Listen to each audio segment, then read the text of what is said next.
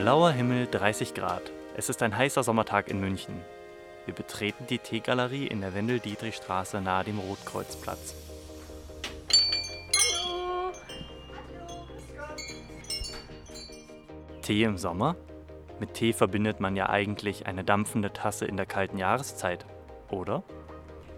Diesen Sommer sind definitiv am beliebtesten die aromatisierten Grüntees, da man sie vor allen Dingen auch als Cold Brew zubereiten kann. Das bedeutet, sie als Eistee zu trinken, da mittlerweile auch mehr der gesundheitliche Aspekt ähm, im Vordergrund steht, kommen die sehr gut bei unseren Kunden an.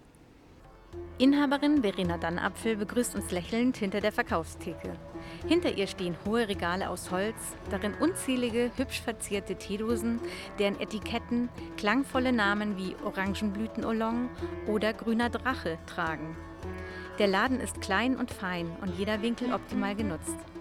Ich bin grundsätzlich aus einer ganz anderen Branche, und zwar habe ich fünfzehn Jahre lang für eine der größten Airlines gearbeitet als Kabinenchefin, habe aber schon seit einigen Jahren überlegt, mich selbstständig zu machen und zum einen immer schon Tee geliebt habe, zum anderen auch den Tee vor allen Dingen auch auf der ganzen Welt erlebt habe, auch mit seinem Stellenwert, ist das auf jeden Fall eine Herzensangelegenheit.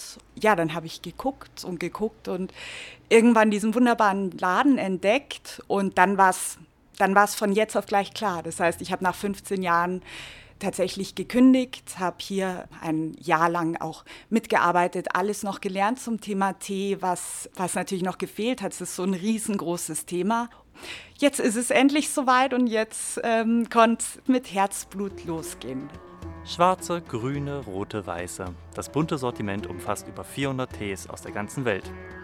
Fruchtige Duftnoten schweben durch den Raum und machen Lust, eine der vielen Sorten zu probieren.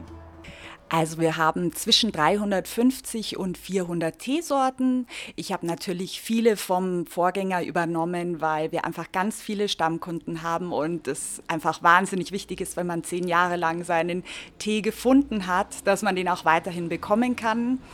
Das Sortiment setzt sich zusammen aus Grüntee, Weißtee, dann auch Schwarztees, auch Oolongs, das sind ein bisschen unbekanntere Sorten. Es ist eine Mischung aus Grün- und Schwarztee, ein halbfermentierter Tee sozusagen. Dann gibt es aber auch Kräuteraufgüsse und Früchtetees und gelegentlich kommt auch was Neues dazu. Also wir gucken natürlich immer auf den Markt, was ist gerade ganz neu rausgekommen und wollen das dann unseren Kunden natürlich auch gleich als Erste anbieten. In weiteren Regalen im Verkaufsraum findet man neben verschiedenen Kräutertees exklusive japanische Grüntees, Zubehör für die Teezubereitung und ausgesuchte Naschereien. Im Grünteebereich gibt es äh, die Vollschatten- und Halbschattentees. Das sind japanische Grüntees, die zwischen drei und fünf Wochen vor der Ernte beschattet werden, wodurch sie die Bitterkeit verlieren und viel Chlorophyll entwickeln, was sie sehr grün macht, was viele Grünteeliebhaber natürlich sehr gerne mögen und den Geschmack beeinflusst. Ansonsten gibt es aber auch ja, natürlich immer den wunderbaren Flugtee. Also den haben wir jetzt gerade da. Das ist aus Darjeeling die allererste Ernte des Jahres. Der wird morgens geerntet, sofort verpackt und im Vergleich zum konventionellen Tee, der ja mit dem Schiff geliefert wird, kommt der direkt mit dem Flieger, dass er wirklich ganz schnell beim Kunden ist. Und das ist ein bisschen vergleichbar mit dem ersten Wein des Jahres. So ist es auch bei diesem Tee, der ist ganz blumig, spritzig und wirklich für Liebhaber. Also ab Februar, Anfang März fragen uns die Stammkunden schon, wann kommt der Flugtee.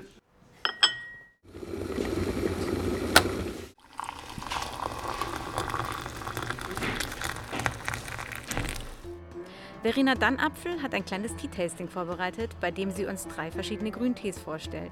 Von ganz hell mit fruchtigem Aroma bis hin zu sehr kräftig mit satt grüner Farbe und intensivem Geschmack.